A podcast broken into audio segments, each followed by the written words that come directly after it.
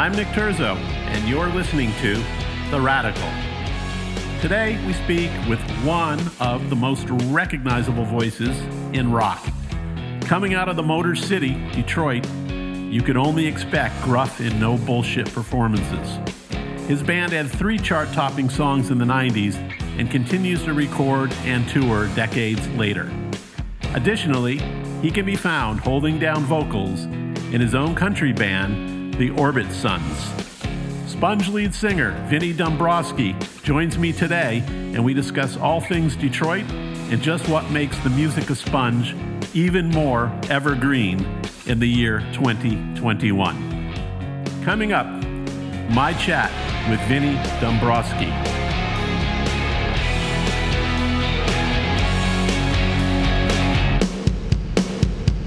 Welcome, Vinnie. All right, Nick. Good to see you. Thank you for doing this. I'm really grateful, and uh, we'll see how much we can uh, cover over 20 years or 25 years here. Thanks for taking the time, Nick. Appreciate it. Yeah, yeah. How is uh, your year been? I assume uh, you you still tour frequently in a normal year. In a normal year, of course, and we we just stopped touring uh, March I think it was the ninth, we were on a plane back home. We are on the West Coast in 2020. So we were super active and we had a ton of um, gigs booked uh, throughout 2020 uh, that pretty much just got tore away from us. But we were on a plane back to Detroit on March 9th from the West Coast.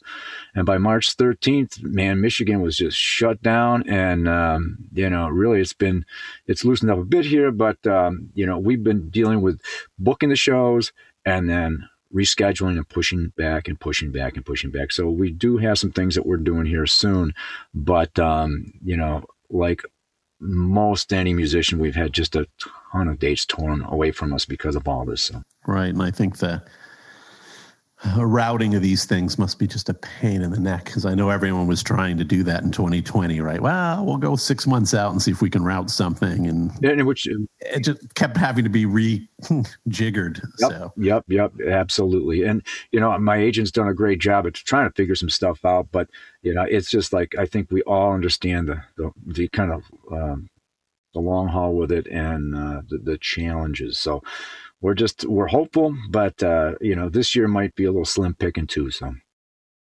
yeah, unfortunately. So the band, I mean, does the current band? What is the lineup of the current band? It's it's are there original guys in there with you? Is it you with new guys? There's been some iterations. What's the current iteration of Sponge?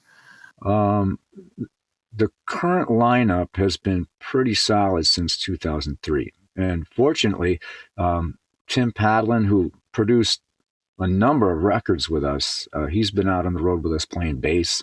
His brother Andy, who has done just a ton of like production with the band and recording with the band, he's been playing guitar with us since 2003. And uh, Kyle Neely on guitar has been with us since 2003. Because the last original member, Joe Mazzola, he was with the band till about 2003. He left the band in 03 to go play with the, the uh, Detroit Cobras uh, play guitar. I think he was playing bass too. So, um, yeah, but since then it's been pretty rock solid. Mm. What's your creative life like? I mean, are you focused 100% on Sponge or do you do a bunch of things on your own, side things? Mm. That, I, I think a lot of people are doing a lot of different things recording wise. I've been pretty fortunate to um, have different projects come uh, come my way. Like uh, like we just finished up a Sponge record, so that's going to be released on Cleopatra Records, um, and that was planned before the pandemic. So that record was made, that record was delivered. The release date we don't know. However, um, I got together with um, a, a fellow by the name of Drew Fortier who uh, played guitar with Bang Tango. He hit me up like on an email. He was like, you know, are you interested in singing on a song? And then he sends another email. He goes, ah, it sounds too much like one of your songs that you recorded on Wax Ecstatic. So for, you know, maybe we'll forget about it. And I'm like, well, I hit him back. I'm like, what do you got? Just send me the music. So he sends me the music and I started writing to it right away and come to find out it was Drew and then Dave Ellefson from um, Megadeth and Mike Heller, the drummer from Fear Factory, they sent me probably 30 songs over the summer and we carved out a record. That record's done. So, you know, we're trying to find a home for it, you know, but I go, that's kind of cool, but we can't really tour right now. So it's like you release a record, but how do you promote a record? So, and then I got the guys from ICP calling me up. Uh, uh, uh, Violent J has been hitting me up to do some uh, singing with uh, ICP and the country stuff. So there's a lot of writing recording going on, just no live playing. Mm. What's the name of the project then with uh, that Ellefson's with, with you? What's that called? It's called. Did you finish the record? It's called. What's it called? Lucid. Lucid. Lucid. Yeah, and you know we're pedaling around uh, four tracks right now. I mean, just dynamite. It turned out so well, you know, and and uh, the mixes are just killer. So, you know, that thing could really have some legs on it at some point. So nice. And that was all I assume recorded remotely, or did you guys manage to get it done in person before? Well, you know, uh, I did a lot of vocals here at the house, and then um, I went out to L.A. while, well, Dave was doing his bass, and they were. Uh, we kind of that's the first time we met in July. You know, went out to L.A. in July, and that that was weird to be in a place like L.A. and everything shut down. But I've never experienced that before. But um, yeah, went out there in July to sit with everybody and watch Dave do his bass parts, and it was cool. Wow. Yeah, he's not much of a player, is he? it's like it's just incredible, and it's all business, man. You know what I mean? He's rock solid, knocks it out, and the, the, the drumming is just you know the whole group. The musically is just fantastic. So. Well, that's great. Congrats. Thank you. That's a good one. I look forward to hearing it. So, and I look forward to hearing the new Sponge record. So that's cool too, man. It's very yeah. Yeah. So, you know, when you were signed, like those early days of Detroit, you know, many years back, I don't, you know, want to go through a total timeline here of your life. This isn't, this is your life.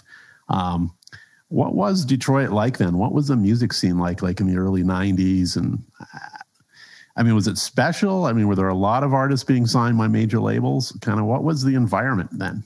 Well, there weren't a lot of bands being signed out of Detroit in the uh, in the early 90s. When I think about Detroit, the late 80s, early 90s, uh, St. Andrews Hall, and a lot of the, the, the, great groups that would come through St. Andrews Hall and and the radio environment a, a, as well. You know, there, there, was this new thing at the time called alternative rock, and up until then, it was all like rock stations like the Riff and LLZ, and they were playing, you know, Zeppelin, and they were playing ACDC, but there was all this new stuff bubbling around like band called uh, the Red Hot Chili Peppers or Jane's Addiction, right? Who knew about them back then, right? Because you listen to Bad Brains and Helmet and Fugazi, and all of a sudden all this new stuff is happening, and you're like, ooh, this stuff is exciting, man. This is this is great, and certainly the radio formats began to change in Detroit as well. You know, the alternative station played for eight hours a day, and then suddenly it was a 24-hour station.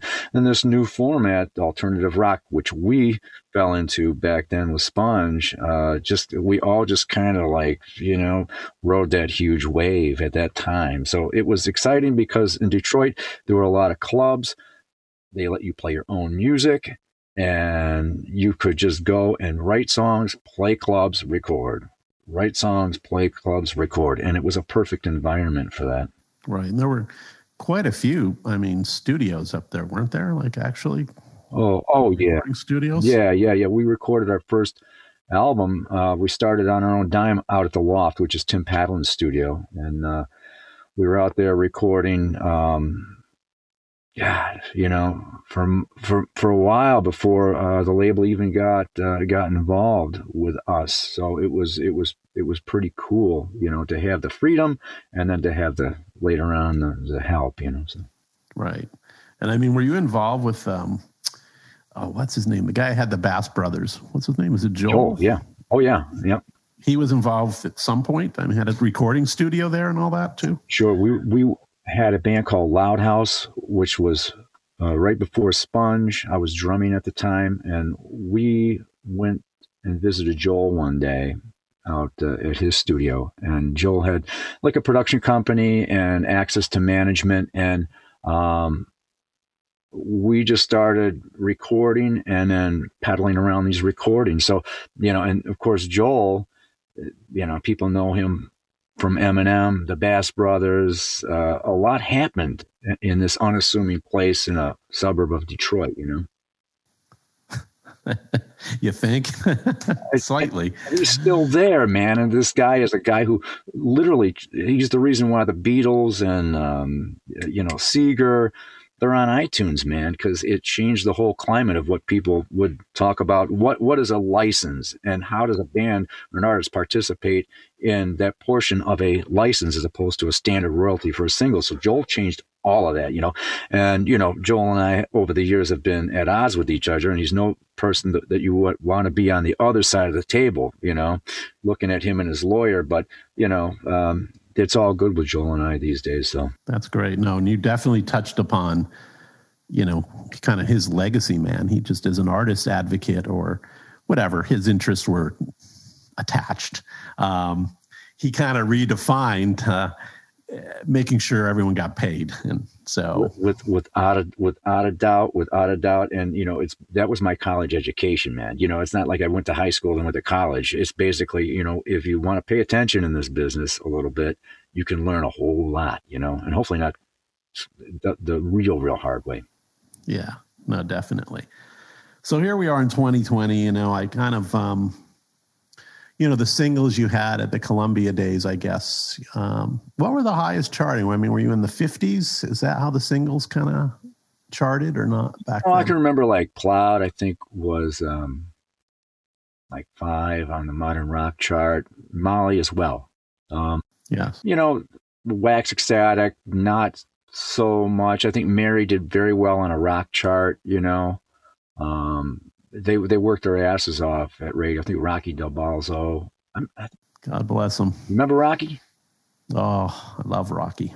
So. Yeah, I mean, he worked his ass off. Especially, I mean, I remember on Mary just crushing it. You know, so that was very, uh, you know, valuable to us. The hard work, man, the, the kicking ass. So, you know, and of course, all the hard work that folks did at the, you know, work and um, work records with the the first two singles that really people know about. I think the first single was Neenah Menasha that went to radio, but Plowed and Molly, yeah, they you know kicked ass for that. Yeah.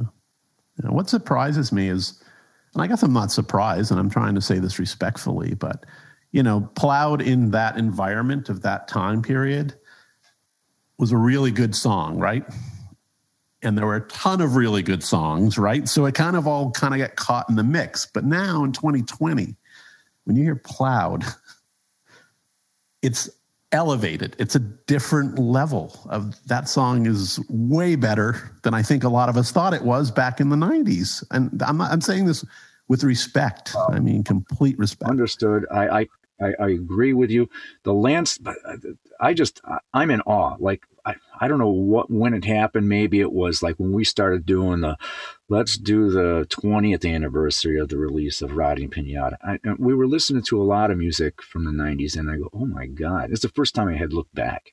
And I go, and I'm sure people from the 70s say what a great time that was. Although I have enormous reverence for, for music from the 70s and the 60s, the 80s. There's all kinds of great music. I'm not saying this because it was our music, but I just go, the 90s were just incredible, man. You know what I mean? It's just the bands that you'd play with and um, the quality of different kind of music, whether it was like the Pixies or Alice in Chains. You just go, to this day, you know what I mean? I can listen to the Pixies and just go, why is that so great? Or Alice in Chains, you sit there and go, that's just insanely good. So Plowed being in that mix, you go, yeah, it's one of those tunes that just cut right to the chase. It's a good rock song. But over the years, it's become one of these songs that uh, I think it's like, it's just in the landscape of what people think about the 90s now. And it's just endured. And we're very fortunate for that, you know, and it's out of my hands. You know, I just go, well, there it is, you know. but isn't it remarkable when you look at the lyrics? Here we are in 2021 after the year we just had. And those lyrics are so prescient. I mean, it was like, wait a minute, this song is perfect for 2020. I mean, listen to these lyrics. I mean, it's incredible. It's just so timely. Well, you know, I would do a podcast, uh, you know, not a podcast, but a live stream. And I've changed the lyrics, you know, to say a prayer for us in a world of human wreckage and a world of financial wreckage, you know, and it's, it, I'm mm. not patronizing. I, I mean, I really, I mean it, man. You know, it's just like there's so much out there that people have been so affected by, so hurt by, so life changed by, and um, I, I, I change the lyrics, man. I'll do it at the gigs too, because it's not just say a prayer for me anymore. It's say a prayer for us, and it doesn't sing as well as me, but uh, the word us certainly applies better. Yeah, but I just think, oh man, boy, does this song encapsulate 2020 um, for good or worse or bad or good. Um, but dude, when you hear that guitar part, that opening, just man, it just puts you in a place, man. It's so incredible now to me. I'm sorry I'm being so incredulous with you about it, but I mean, you see a song that like maybe was like a really good song in the 90s, really great song. And now it's like evergreen. It's like a classic and it's just fascinating to watch that progression or what draws more people into it. It's i don't know. I'm just fascinated by it. Oh my god. The, the, that guitar riff is like the it's the rally cry. You know what i mean? When that riff goes off it's like let's go man. You know what i mean? And and i think whether you're in your car whether it's at the gig that riff is it's an iconic riff man. It certainly is. All rock songs need iconic bringing it back. Bringing it back come on let's bring it back yeah. Well, Stern is certainly in love with the whole thing, right? I mean, have you played his show or not? Have you? I mean, I saw the Goo Goo Dolls did a cover of it. Why didn't they have you sing it? I don't understand. Howard, you know, he he had this great idea because he's such a '90s music fan that uh, he would invite bands to the show to perform one of their big tunes, and then you needed to pick from a. You know, he had a great list of songs and I was I was told you got to promise not to say what's on the list. So I'm like, okay, gag order, no problem. But uh, we would pick a song from you know a band that we wanted to cover, you know.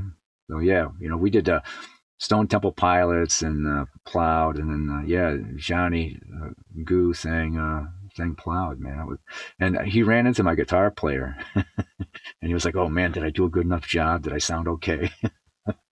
I forgot where they were, Nam or something like that. That's funny shit. That is that is really funny. So, um, so did Sponge always stay like intact as a band? I mean, I know you had um, like in the early 2000s. I mean, you kind of did like a side kind of a project with a couple of my guys in Alice, right? And my friend Chris DeGarmo, who I love. Um, that was called what was that called? Spies for Darwin. Is that it? Spies for Darwin. Yep. And how did how did that come about? How did that coalesce, and what came of it? Well, uh, I recall, was it Inez?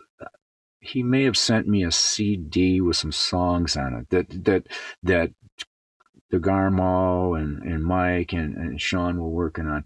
And it was that same kind of thing. Like with Lucid, you know, they send me some things, some demos, and uh, I would sing, um, write lyrics, melodies and stuff like that, and ship ship them back. You know the the demo, and then eventually, you know, we get together and I record the vocals out in in, in Seattle.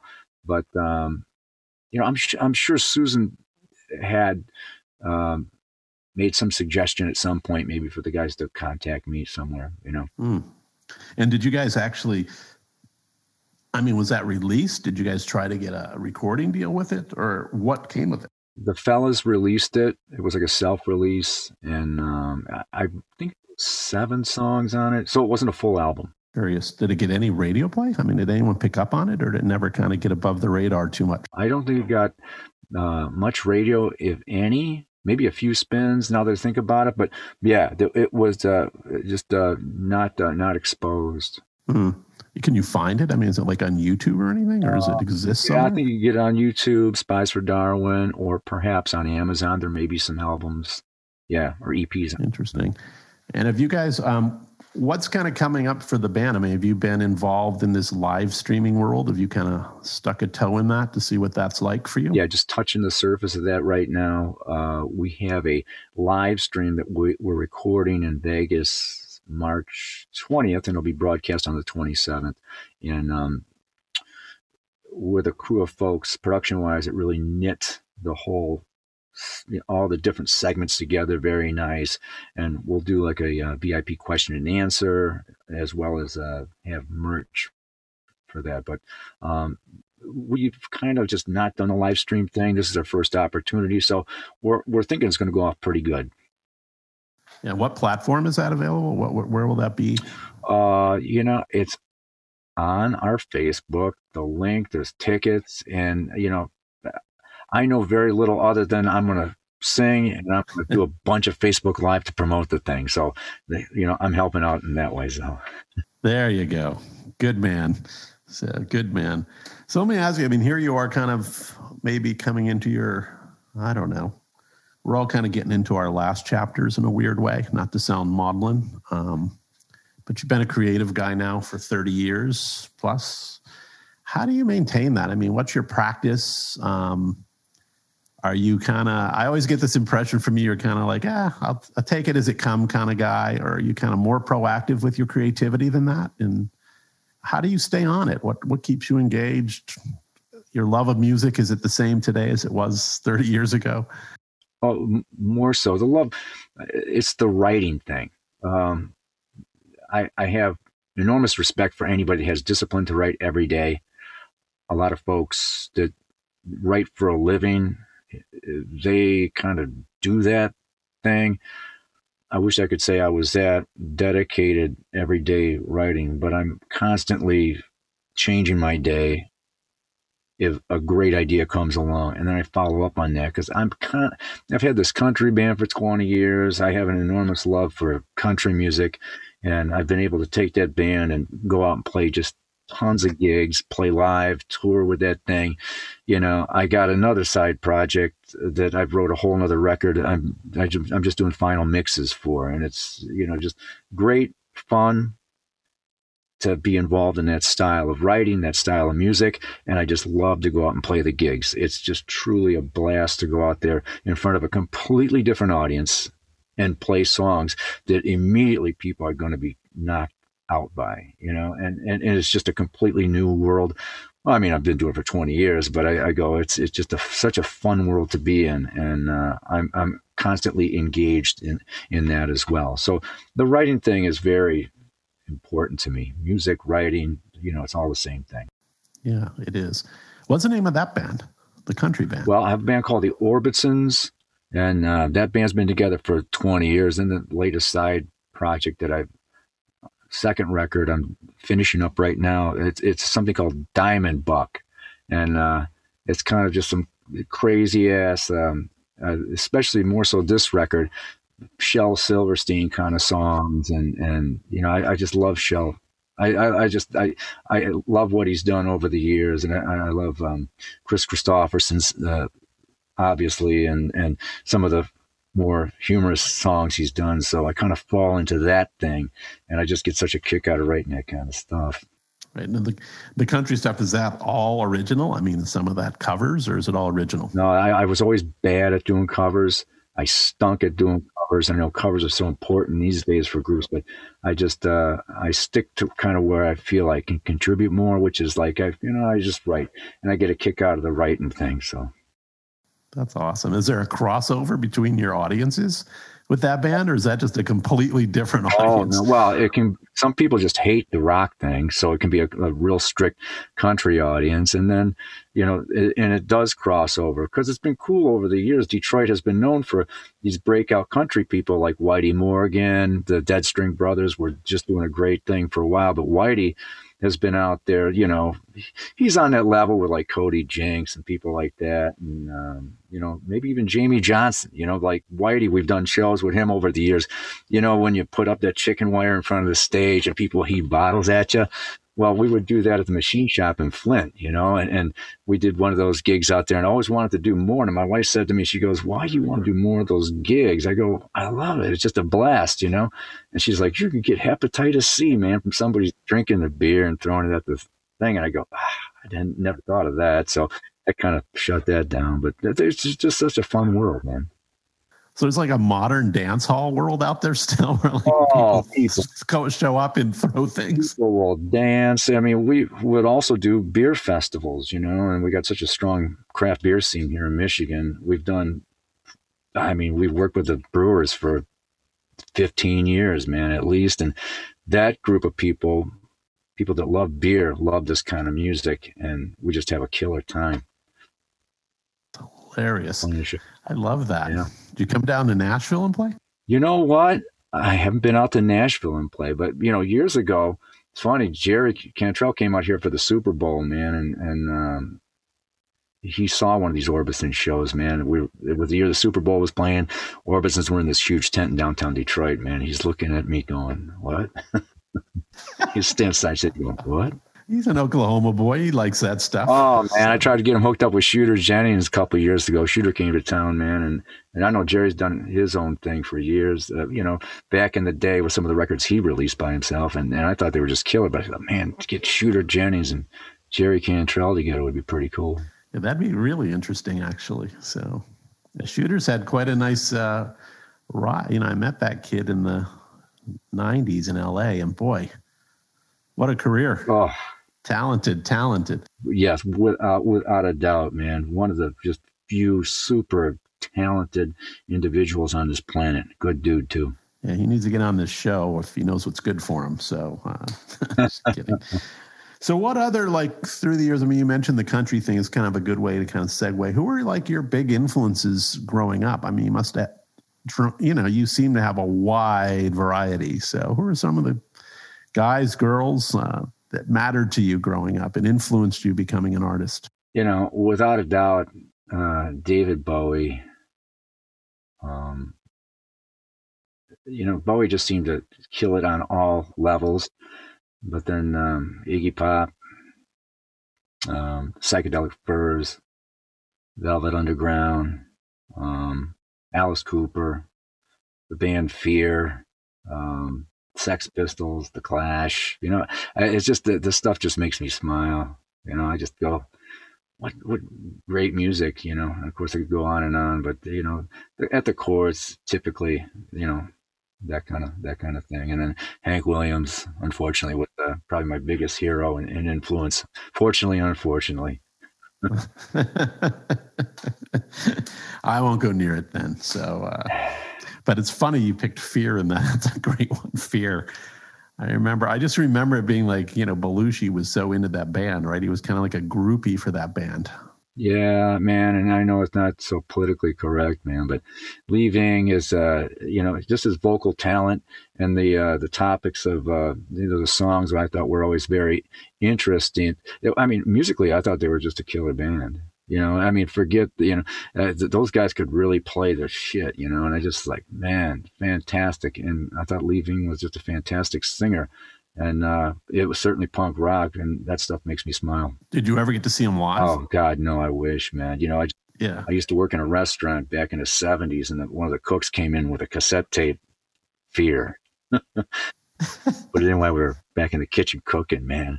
That's where I first got hip to it, man. And then all of a sudden I'm on the road with bands with the same stupid boombox that I had and that Fear cassette, you know, and the guys would get so sick of me fucking playing Fear, you know, you know, they, they, want, they're listening to Def Leppard or something by then, and I'm still listening to Fear. And I go, God, I can't take this Def Leppard thing. And I've done gigs with Def Leppard, and I think they're just a fantastically, a fantastic talented band, but I just go at the end of the day, man, at Fear record, you know, put Fear on. Awesome, Fear. I love it.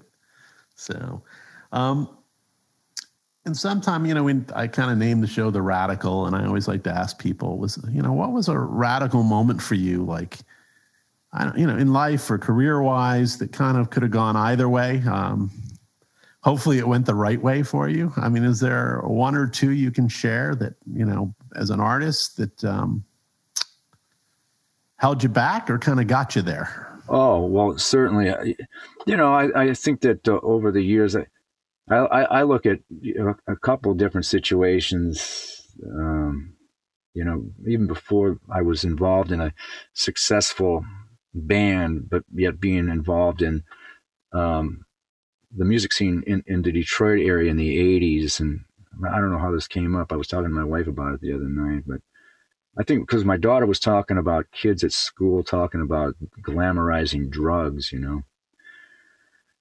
And um, we had talked about that for a little bit, and I, I really didn't get into any history with my daughter because I, I, don't I'm not sure she'd understand too much at this point. But um, my wife asked me a little bit more about that, but we were immersed in you know the the crack cocaine thing in in Detroit back in the '80s because the neighborhood had changed. You know, one minute you're you know you the neighborhood that you grew up in and the places that you would go, the bowling alley, you know. Fast forward a couple of years, the neighborhood's destroyed, and you're buying drugs in the place you used to hang out in. You know what I mean? So me hanging out with guys that I was hanging out with, you know, I finally hit like I hit a bottom, man. You know, it's like I was in this just rotten, dilapidated basement of a house, you know, doing drugs. I couldn't get any higher, you know what I mean? And it was like an epiphany. Something came over me. I go, this ain't right. This, you know, I'm here with these guys doing this stuff. And I go, this ain't cool. And again, I could, I could, you get to a point with this if you just just smoke it, you can't get any higher. And I just I, I extracted myself from that situation, you know, and and those people. Got back on track and started doing better things musically, you know. And this was in the mid '80s, that kind of thing, you know. And I think from that point on, that decision was a good decision, you know. And being out on the road with Sponge in in, in the '90s, you know, um, you know, I was goofing around with stuff then, and having left a tour, we were out there um, with um, Soundgarden in Europe, and um, I I made the um, unfortunate decision about leaving the, the tour back in the '90s. You know, I'm not whining about it, but I think it's certainly something I've been paying for ever since. You know, I feel bad about having left that tour. Um, certainly um, sorry for causing so much trouble to my band and uh, all the people that work their asses off for the group. But you know, doing something like that, um, I, I, I certainly think that um, you know, again, I've been uh, on a different tra- trajectory ever since that that odd decision. So I made some good decisions, and I made some kind of dumbass, selfish decisions as hmm. well. So, yeah, it's like was that decision more you trying to save yourself? I mean, were you on some destructive path, and you said, "If I continue doing this, I'm not going to be alive," or were you saying, uh, "What was it?" I mean, what triggered that decision on that tour? It's a good point. You know, it's like maybe that self-preservation thing. You're, you're extracting yourself from a situation. You know, and um, I think there's a certain level of self preservation. But I think at that point, you know, maybe I'm thinking about just blowing everything up. You know what I mean? I'm just going, I'm, I'm, I'm done. I don't know how long I'm done, but I'm done for now, you know? So I, yeah, it's, it's Nick, I think it's kind of complicated when I look at it. For me, it was at that point, am I saving myself or I'm just tearing shit down? You know, I've never really thought about it that heavy, but maybe it deserves a little bit of, um, uh, investigating on my part to maybe maybe figure that out. But you know, I've had a I've had a career since, but um, you know, it really I think put us on a, on a different trajectory. Right. Well, and I think look, touring on its own, right, without substances or whatever distractions come with it, um, just touring is a grind. And I mean, I think even if you were completely sober as an artist, I mean, touring sometimes can just wear the hell out of you physically. Um, where you could kind of come to that conclusion, you know, I mean, it didn't have to be about drug abuse or whatever, you know what I mean, or whatever was going on out on the road. It can just be simply exhaustion because of the grind of when you're at the top of your game like that and what's asked of you. Yeah, yeah, certainly. It, it, certainly can be a grind. You know, when I look at it now and I look back, I go, I, you, are making, I was making decisions out there. There were a lot of selfish decisions, you know, although in the name of rock and roll, you go, well, this is just rock and roll, you know. But you, know, you go, when you finally get away from rock and roll for a minute and you're not kind of feeding that rock and roll thing, you go, and this has taken me years to see perhaps i just go yeah it's kind of there's some selfishness in it you know it, it's like you do stuff you're full on and sometimes you don't see what the outcome of your decisions is going to be or the consequences. So i just go eh, you know it is what it is man. You know what i mean? I'm alive here today to, to talk about it which, which is fantastic. I got uh, i shouldn't have any regrets about it but uh, regrets i have a few like the song says. Do you think sometimes being in the position as the lead singer of a band gives you like more power? I mean, to kind of like be a wrecking ball. um, I mean, you know, everyone talks about bands operating kind of as democracies, right? But ultimately, sometimes the front man has a little bit more uh, of a hammer. I'll tell you what, man. It's like uh, back then. It's like if there were any questions about anything going on out on the road, at the end of the day, it would fall in my lap, you know, and I'd make a decision about it. And, and, you know, that's the way it would go. So democracy to a certain point, man. But when it would come in my lap all the time, I go, eh, you know, that's, that's kind of a, it's a, it's a tough place to be, you know. And again, when I look back, it, look, I look at Hank Williams as, a, as an example you think Hank Williams sat down and had an, an, incredible knowledge of music? You know, Hank Williams had his influences and he had a just an, an, enormous talent. But when it comes down to it, I think Hank Williams lived, man. He lived his life. And I don't know if he had many apologies, but you live your life and you write about things. And that's where I come from, man. I'm not the smartest book guy. I'm not the smartest music guy, but I just go, I'm going to live my life, man. And, and I'm going to write about it. And I'm not looking for crap to write about. I'm just living my life, you know, the best I can. And damn it, I'm going to goof up, man. I have goofed up, but I just go boom, you know. You're a survivor. You're here. You're dad. You're a family man now. It's all good. It, it worked out.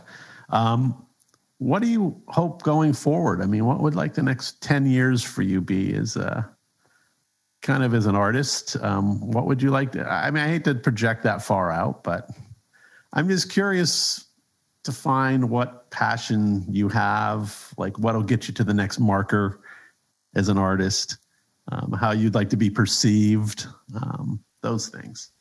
I'm on a Willie Nelson trip, cousin. I'm, I, I really, I just want to play music uh, and get out there and do gigs as much as I can until I can't anymore. And that's it. I got no, I got no retirement plan. I think we will be out there playing gigs again, and um, that that's all I got, you know, and I'll have a great, great, great time doing it. Right. And what's your tolerance um at this point in your life for doing that? I mean, can you go out and do like a hundred dates a year? I'm good. That works still for me.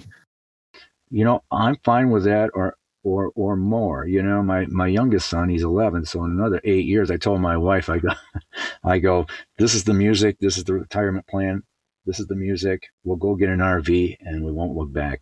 That's it. Give it about eight, nine years. That's awesome. totally awesome. So I always like to ask, is there anything new that's great uh, that you're listening to that you really are digging right now? Other, other than your own projects? I, I, I just keep on defaulting to, um, you know, Tanya Tucker or Tanya Tucker put out a record with uh, Shooter Jennings and uh, Brandi Carlile. Brandi Carlile, yeah I like that record, man. I, I just go, wow, uh, you know, what that song, "Bring Me My Flowers," "Bring Me My Flowers." Now, what? Uh, I just think it's a wonderful record and great writing, you know, and um, I, I, enjoy that. I, I, keep on defaulting to Room 8 um, uh, Billy Don Burns, uh, country artist. Uh, he's had Tanya Tucker on his records before. I've done shows with Billy Don Burns as well, and uh, I, I, just think he's a wonderful writer. And so Room 8, it's a Room 8 uh, did with Shooter. It's about, uh, oh, it's the room that um, Gram Parsons died in. And so I keep, and I talked to Billy Don Burns about that record once. He goes, he goes, he goes, I haven't listened to that record. I can't because of the way we recorded, because they recorded it in that room. And um, I keep just defaulting uh, to that particular record, you know. So I don't know. When I get that, I'll start listening to something else. That's incredible. Thank you for sharing that. So, um, being that I'm in Nashville, I'm happy to see some, you know, the Nashville things really relevant to you. Um, some of that hits deep to the bone, man. Jamey Johnson can't cash my check. That's awesome. So, listen, I really appreciate you making time for me today. Um, long overdue to see your face anyway and have a little chat. Um, and I wish you luck on all these projects. And when they're ready to go, you know, you can always come back here. And, uh, you know, the only thing I hate about this podcast is I can't really play music, right? Because there's no way to get licensed and you get all these takedown notices. Sure, man. I mean, I wish I could preview new music on here. It'd be awesome. Yeah. So yeah, yeah. it's hard just to sit here and talk about it. Understood. Um, yeah, understood. Great to talk to you, Nick. I'll be damned. yeah, it's been really a long time, and I'm. Uh, it's lovely to see your smile. So, um, and I wish you uh, much health in the coming year. The live stream's coming up. We'll link to that um, on the website and all that uh, before it comes out. And uh, wishing you a healthy uh, 2021 to you and your family. Right back at you, Nick. Thank you. Hey, everybody. Thanks for listening this week. To follow what's going on with this podcast, you can go to theradicalpod.com. Theradicalpod.com. You will find show notes and past episodes, and uh, even a little swag there if you want a t shirt or a hat. I would be honored if you'd subscribe at Apple or Spotify or wherever you get your podcasts. Till next week.